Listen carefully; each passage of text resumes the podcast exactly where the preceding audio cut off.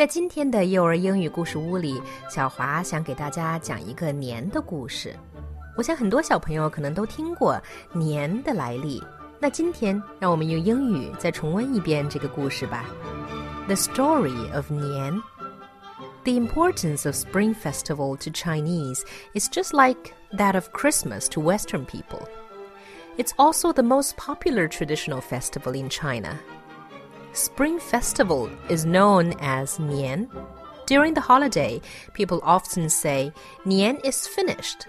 Nian is finished. 年过完了.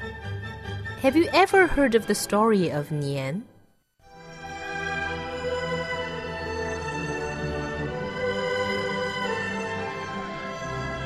Once upon a time, there was a fierce monster named Nian. Nian has sharp horns on its head and lived deep down in the sea. On the eve of the new year, Nian would come up from sea and eat the villagers. People were so scared that they all would hide in the mountains every New Year Eve. One year, there came an old man with a long beard. The village was in chaos, for everyone was going to rush to the mountain and hide.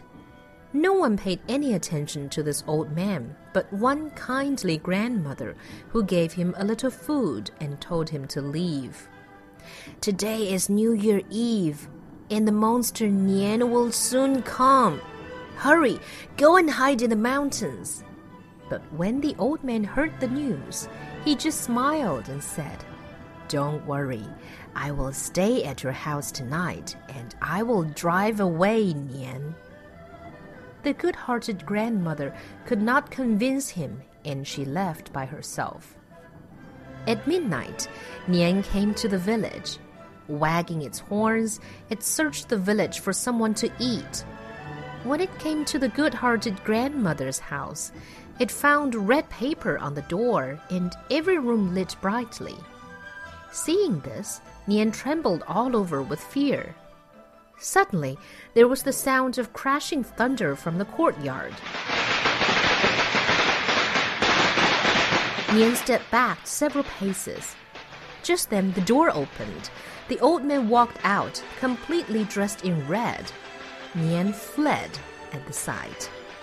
People in the mountain were very happy to see that Nian had run away. They went back to the village and asked the old man, what magic did you use to drive away Nian? The old man said, I did not use any magic. I just know that Nian is afraid of red, light, and thunder. So when it saw the red paper and the lights and heard the firecrackers, it just ran away. Next year, when it comes again, you can use these things to drive it away. Since then, people get together and have a family reunion on New Year's Eve. They put red couplets on the door, wear red clothes, set off firecrackers, and keep the house lit up all night long. This custom has spread over the country and become the grandest festival in China. The end.